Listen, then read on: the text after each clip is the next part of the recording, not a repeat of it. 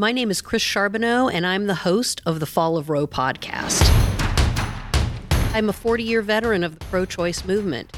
I have been the CEO of Planned Parenthoods in seven different states and have decades of experience in the pro choice realm. This is an unapologetically pro choice podcast.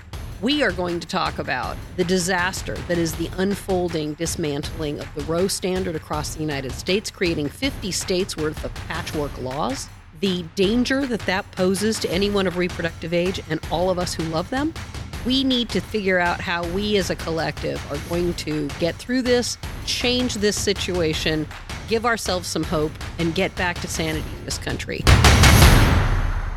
Hello, friends. My name is Chris Charbonneau, and I am the host of the Fall of Roe podcast. And this is another in my series of States of Roe. And today I am featuring Alabama. Friends, I'm sorry to tell you, Alabama, in terms of abortion access and safety, is a state I need to classify as unsafe.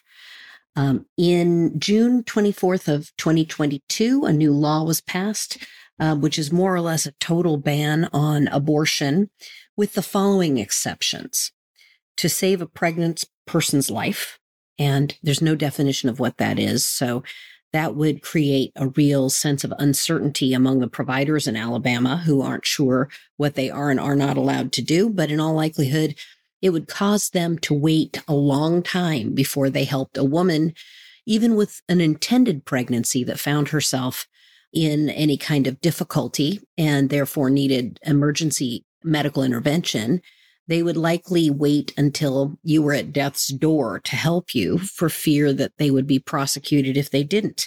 So that is an extremely dangerous situation. The second exception is to prevent serious risk to a pregnant person's physical health. Again, not defined. And people are fearful of finding themselves on the wrong side of a line like that. But it does allow people from Alabama to travel out of state without any kind of concern that they would be prosecuted for doing so. So it's basically do whatever you want, just not in our state. So that is really complex for those of you trying to get care.